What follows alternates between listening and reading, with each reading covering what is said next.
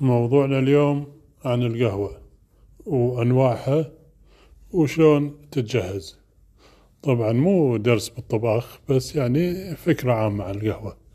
القهوة البن المعروف نوعين، نوع اسمه روبوستو ومصدره من أمريكا الجنوبية، والنوع الثاني الأرابيكا اللي هو بدأ بالجزيرة العربية وبالأحرى باليمن وانتشر من هناك. الروبوستو ريحته أخف ونوع نوعه أغمج، ونسبة الكافيين اللي فيه أقوى من الأرابيكا، ويعني طبعا إذا الكافيين قوي فيه صحي أكثر. الأرابيكا ريحته أحلى شوية، نفس القهوة العربية اللي ريحتها حلوة وفي حموضة شوية تحسونها إذا شربتوه.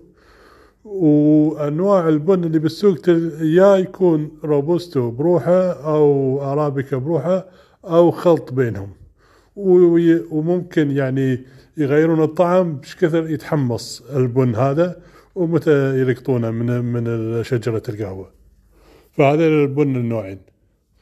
الحين التجهيز آه بالقهوة اللي نعرفها في ستاربكس وكوستا وغيره، أساس التجهيز كله بالإسبريسو. الإسبريسو عبارة عن عادة روبوستو، ما ما يكون الأرابيكا يستخدمونه وايد.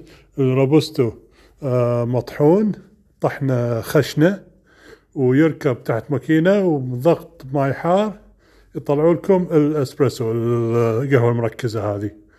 ومنها إذا طبعا تطلبون إسبريسو يعطيكم الإسبريسو، إذا تطلبون دبل إسبريسو يعطيكم إياها مرتين، إذا تطلبون أمريكانو. غصة الأمريكانو إيش كان غصتها؟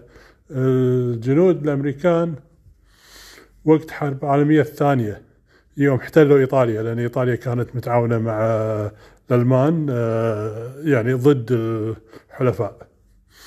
يوم احتلوا إيطاليا وراحوا القهاوي كانوا الإيطاليين يقدمون لهم القهوة الإسبريسو اللي هي قوية عليهم، فالأمريكان قالوا لهم لا زيدوها ماي حار، فالأمريكانو عبارة عن إسبريسو زايدين فوقه ماي حار، فيعطيك نفس الكافيين طبعا والقوة، بس مو بالطعم القوي اللي اللي نعرفه من الإسبريسو.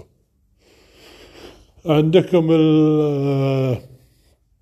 الكابوتشينو عبارة عن إسبريسو وحليب حار ورغوة الحليب وساعة بودرة الكاكاو فوقها كنوع من زينة.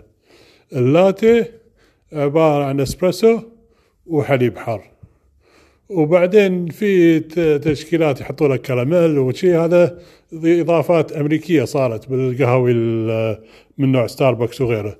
طبعا الفرابوتشينو هذا اختراع أمريكي بحت، اللي هو حاط لك الكريمة والسيرب والقهوة، يعني كأنك قاعد تشرب كيكة مو مو مو مو قهوة. بس يعني وايد ناس طبعا يحبونه يستلطفون طعمه و عليهم بالعافية، وسلامتكم.